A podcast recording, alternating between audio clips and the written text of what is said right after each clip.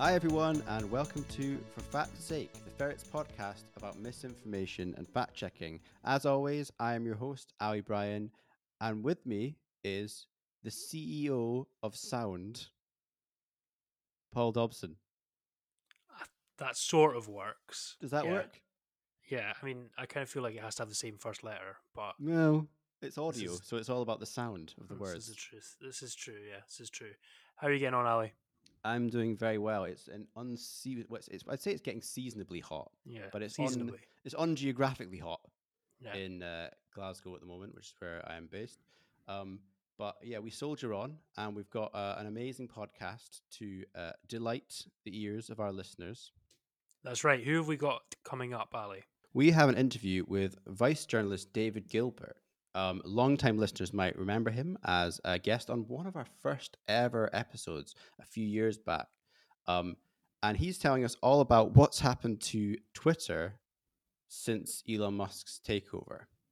So we'll be going through um, what's happened to the, the, the sort of people using Twitter, the misinformation that's now on Twitter, and how Elon Musk himself has dealt with the challenge of uh, becoming the person in charge.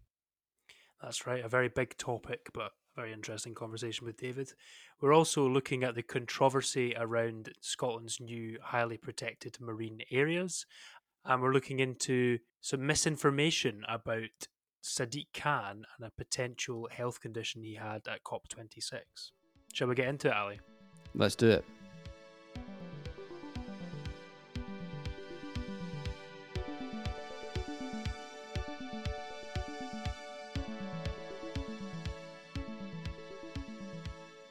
I'm David Gilbert. I'm a senior reporter with Vice News and I cover disinformation, extremism, and conspiracy theories online.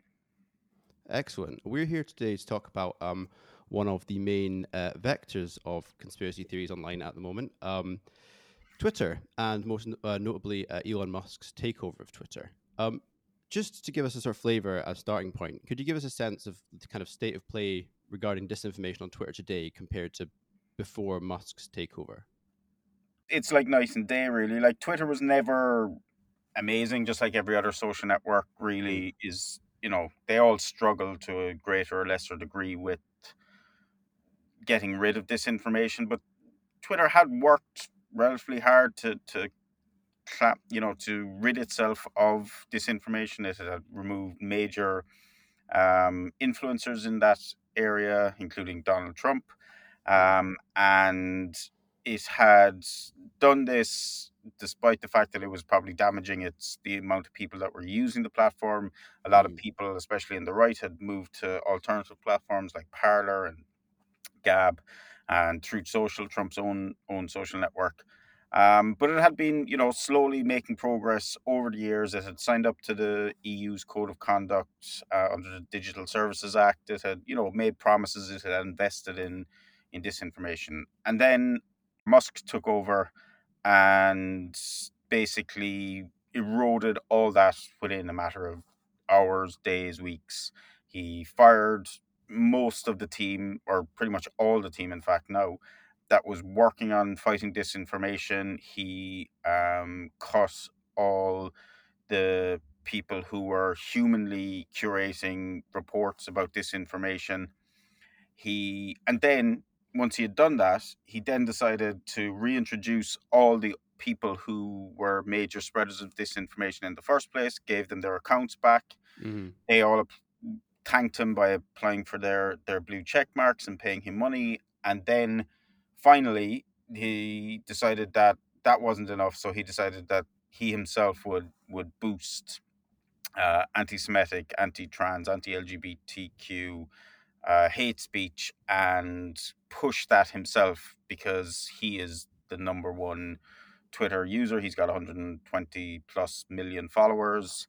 And so he decided that he would then push these conspiracy theories as well. So, yeah, he's done a pretty remarkable job at undermining everything that had been done over the course of the last decade on Twitter to to try and tackle disinformation and has single-handedly, you know, reversed all that completely and more, gone in the other direction.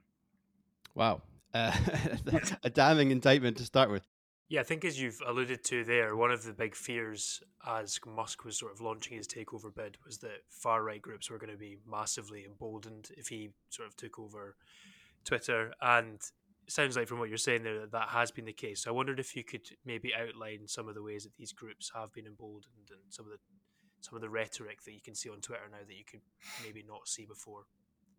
Sure, like I suppose it was always there to an extent, but m- much more using coded language and dog whistles, whereas mm. over the course of the last six months, that has kind of eroded, and now they're just openly being anti-Semitic, anti-LGBTQ, anti woke, anti. You know, they kind of go pile on it openly. They they're they don't feel afraid of saying things that they shouldn't say, um, and like so far right groups, whether it's Proud Boys or other militias or um, just hate groups, are openly back on Twitter. If you go onto Twitter today, you log on, they are the accounts, they are that is the type of content that you will see front and center on the account if you open up the it's split into following and for you feeds now and if you go to the for you feed which is the more algorithmic feed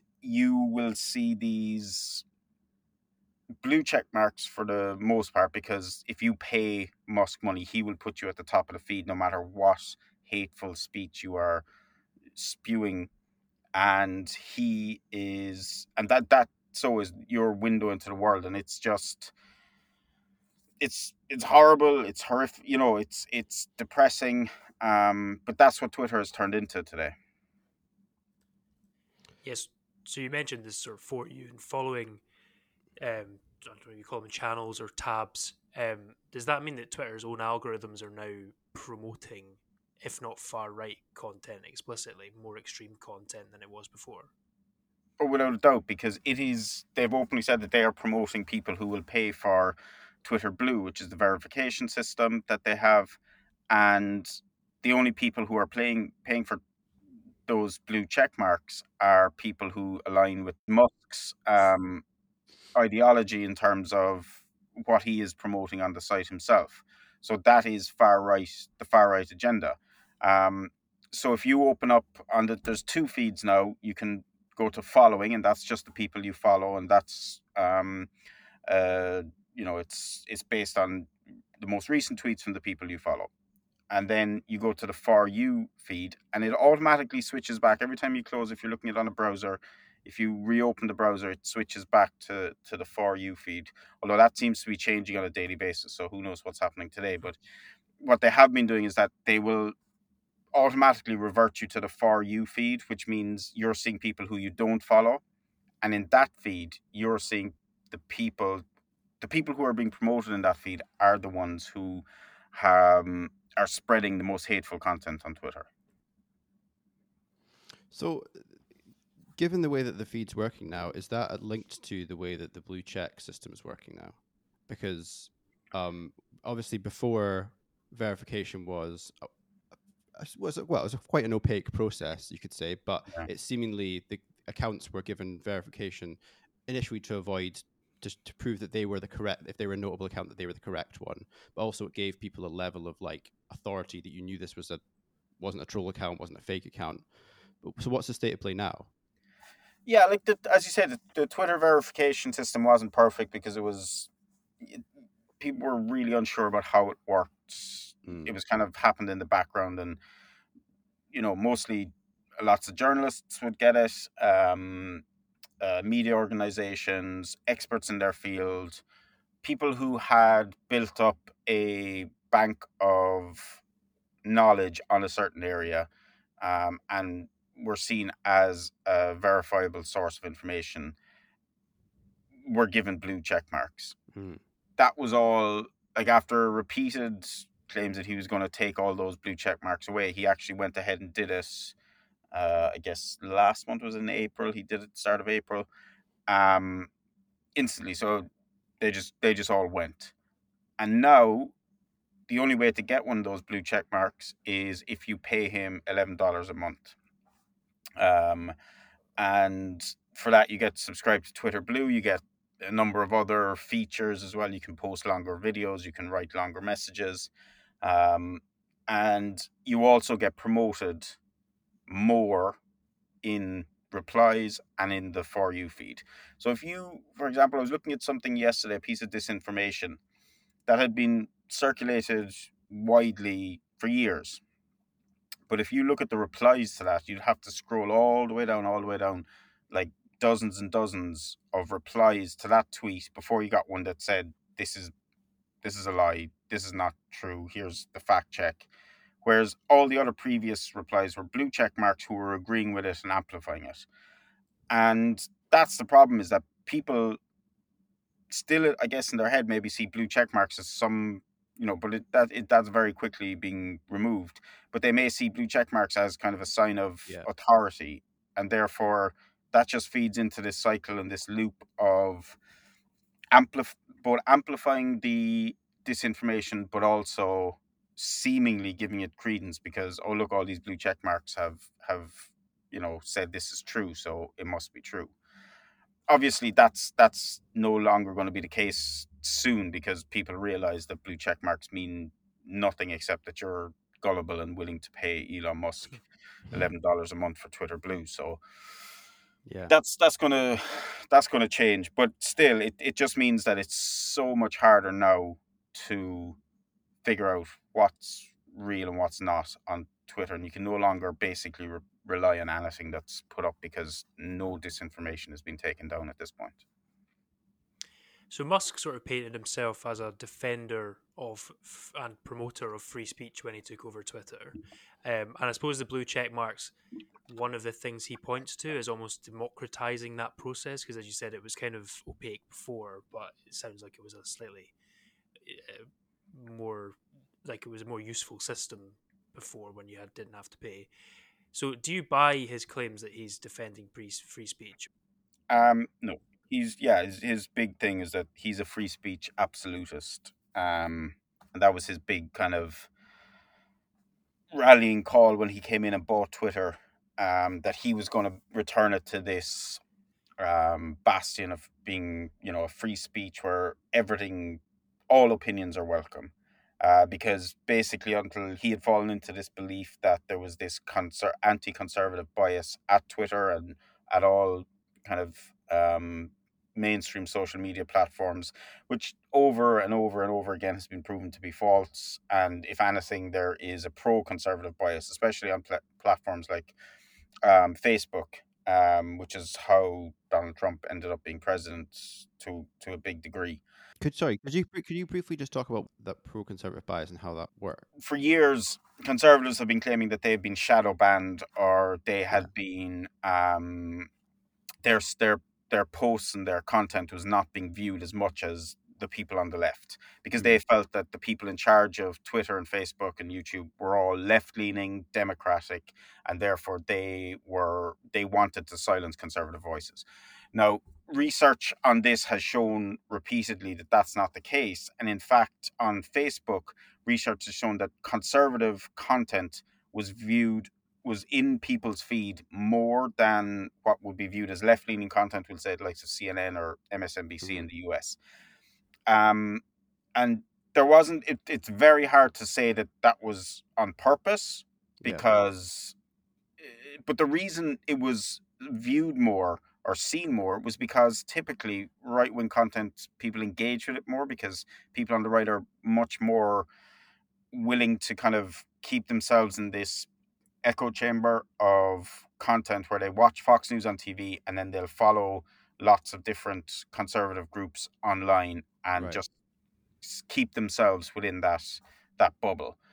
Um, so when Elon Musk came in, he kind of was this kind of their knight in shining armor who said that he's going to rid Twitter of this bogus idea that there was anti-conservative bias and that he was going to be free speech absolutist and of course like almost instantly he he he, he proved himself wrong he like he he banned journalists um he kind of caved into in turkey when the turkish government asked him to um remove uh, certain content from twitter or else they would shut the whole thing down. He did. Um, he censored links to other websites initially Substack, and then he removed that, and then it was Mastodon, and then he removed that, and I think Blue Sky as well, the other alternative that's cropped up. He he he banned um, links to that briefly as well. Um, he's banned journalists. Um, CNN's um, Donie O'Sullivan, a fellow Irishman, he was banned. He hasn't come back to the site, and many others in the US he's banned um, because he didn't like what they were saying and he it, it's very similar to if you look at how sites like Parler, which is an alternative right wing platform that mm. cropped up that kind of gained a bit of momentum in the wake of January 6th when people were banned from Twitter. That called itself a free speech social platform. Right. And Donald Trump's Truth Social, um, that kind of is, it called itself a big tent platform where kind of open, free, and honest conversation um, was welcome without, and they wouldn't discriminate based on political ideology. So all these platforms are kind of doing the same thing, and and Musk followed suit. But just like all the rest of them, he showed that he is absolutely not about free speech. He is about promoting one political viewpoint. We've talked quite a lot about like high level political impacts of Musk taking over Twitter, but what about the safety of the site as an actual online online space to be in? Like, have we seen an increase in targeted abuse or death threats and that kind of thing since he took over? Yeah, absolutely. Um, there is so much hate speech on the site now. Um, like, it's it's incredible, really. To if you just go and do a search for some some you know racial slurs or anything like that you will you will see people openly using those against other people on the site and they're just left there. They may eventually get taken down, but they're mm. left there for hours, days, weeks sometimes. Um, there are, you know, people are emboldened now to post death threats and then just use the the Musk kind of playbook of saying, "Oh, I was just, you know, messing, or it's just trolling, or it's just playing around." and it's incredibly dangerous. Lots of people have left the platform because of that. Um, lots of people just don't feel feel safe there anymore. Obviously, women have become an even bigger target now because Musk has kind of allowed that to happen. Um, and people are, I think, like, people are still drawn to Twitter because it's kind of a platform where you you can still there is still some benefit to it for people. I still use it because I still find it beneficial for talking to sources or talking to people who I may not be able to find elsewhere. But mm-hmm. increasingly, I'm finding that people who maybe I did talk to before are no longer on the platform. And when you do ultimately track them down or talk to them, it's because they've either had a death threat or they've had just an incredible amount of hate speech directed at them. Um, so yeah, I think I think it's it's a really unsafe platform at the moment, and it's not going to get any better anytime soon.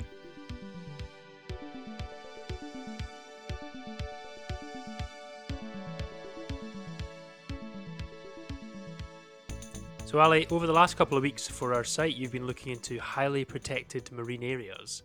Those are areas of the sea that are going to receive extra protection from the Scottish Government in coming years. So, can you explain a little bit more about what HPMAs are and why they're controversial? Yeah, so as you say, they are these special uh, areas of Scotland's seas that are going to get the special protective status. Um, they're going to be chosen in uh, 2026 when they're going to come in, into force, and the Scottish government expects they'll cover about 10% of Scottish waters. Um, they've been controversial, as you say, in uh, fishing communities and a number of rural communities in Scotland um, because people are concerned about the selection of these areas and the, what impact the restrictions that they're going to be in place in them will have on like fishing communities. So there's obviously a range of things that are going to be restricted in HPMAs. So can you mm. explain exactly what those activities are?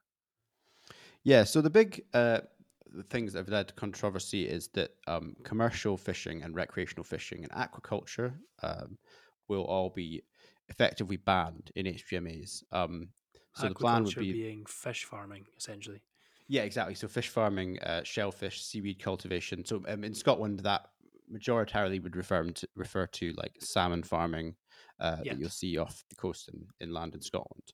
Um, so yeah, that that will be basically banned in HPMAs. Um, so that's part of the kind of the whole the plan to stop uh, these areas from being from the ecosystems of these areas being damaged. It basically gives them a status that effectively kind of makes them equivalent to like national parks. Yeah. Oil and gas. This uh, is a little bit more complicated because of the reserved nature of some oil and gas um, legislation. But the plan would be that this, the Scottish government work with the UK to stop uh, oil and gas exploration taking place in HPMA areas. Um, similarly, new renewables projects won't be allowed in HPMA areas. Other areas which won't be selected for HPMAs include like ports and harbours and areas where military activity will take place regularly. Yeah, I think from what you've described there, there's obviously a lot of competition for space in Scotland's seas, um, and that obviously squeezes down the amount of space for fishing, which is one of the things that they're or these communities are concerned about. Mm. And another thing that seems to have uh, angered a lot of communities is the fact that some activities that you would traditionally associate with tourism are allowed or seem to be expected to be allowed in HPMAs. So what yeah. would they be? So yeah, the, things like uh, recreational things like boating, uh, jet skis, windsurfing, cruise stops, that's that sort of things. They'll be allowed um, because the uh, Scottish government believes they won't have uh, such a negative impact on these areas.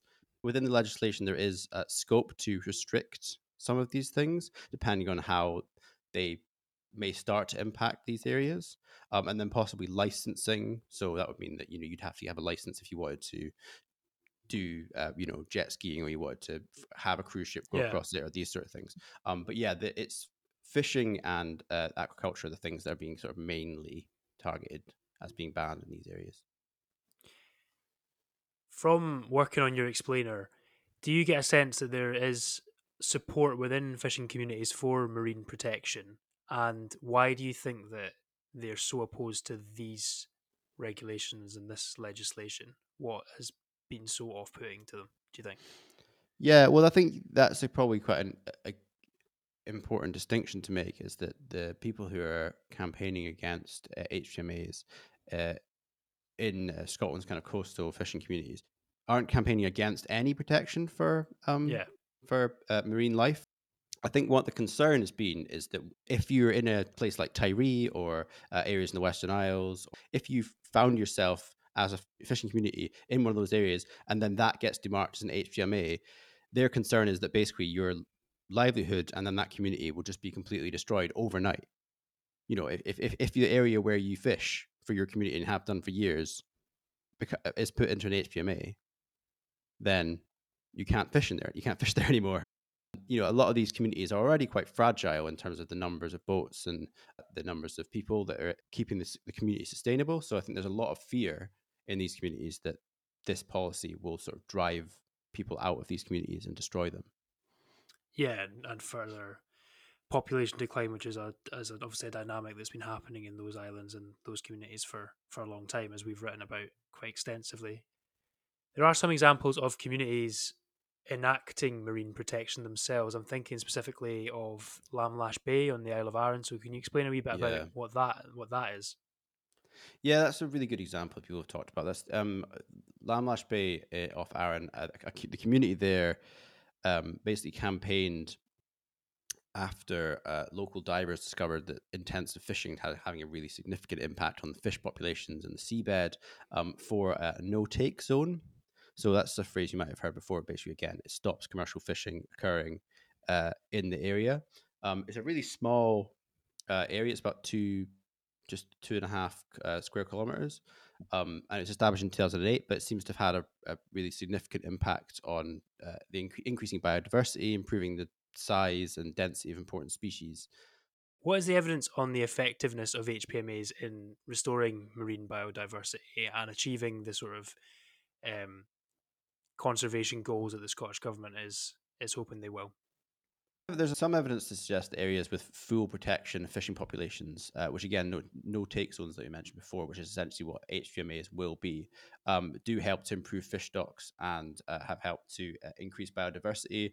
And um, as you said before, the success of the um, no take zone in Lamlash Bay of Arran um, has been pointed to by supporters of HPMAs as an example of how well this full protection can work on a small scale. There's currently more than 100 fully protected sites across the globe and reports have found that yeah these have been successful in improving and uh, increasing biodiversity.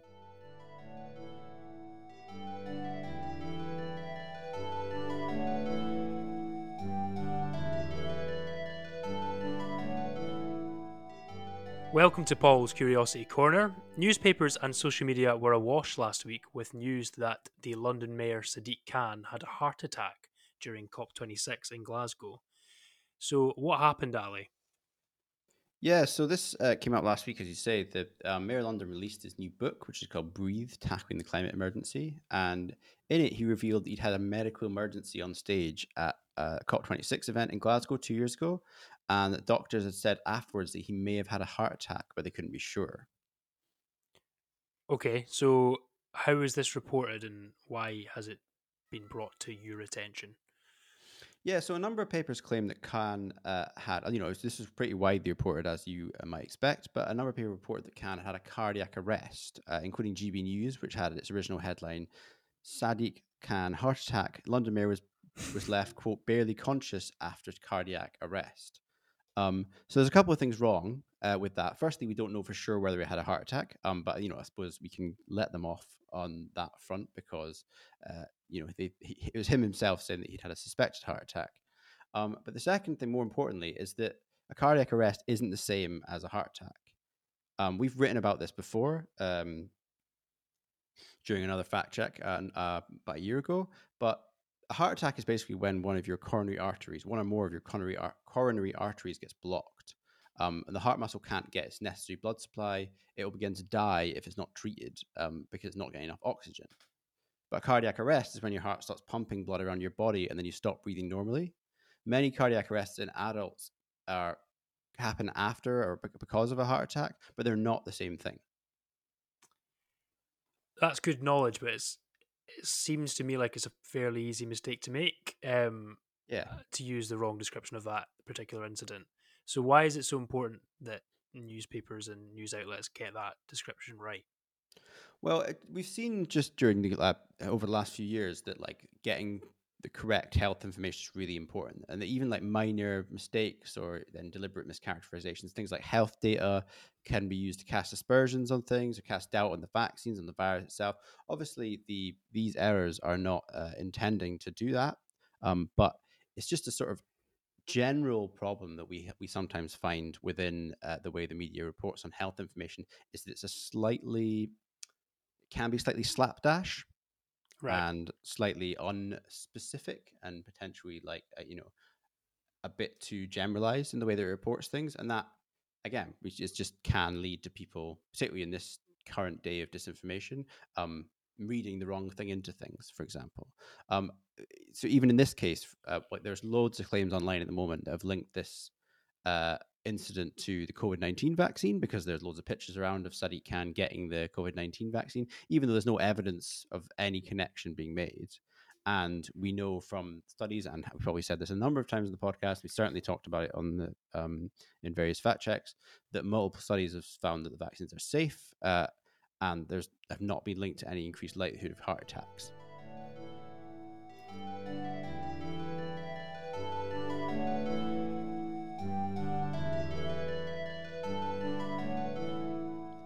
That's all we've got time for for this week's episode. Thanks so much to David for his insights, uh, a damning indictment on the current state of Elon Musk's Twitter. Um, but Paul, if you want to get in touch with us on Twitter, where should they go? That's right. If you want to give Elon Musk your eyeballs, you can get us at FerretScot on Twitter, or we're on Facebook, Instagram, and we're also now uploading full video versions of our interviews for this podcast onto the Ferrets YouTube page. Um, so yeah, just search for us there on YouTube. We're also all hanging out, uh, all ferret journalists at all times, on our community page, which is community.theferret.scot. Excellent. And if you want to get in touch with me directly, uh, you can fact check at theferret.scot. And remember to, if you haven't already, give us five stars on whatever wherever you get your podcasts. And then we'll, you know, shoot up to the top of the charts and become hugely rich and famous, which is what this is all about. On that note, see you next time. Bye. Bye.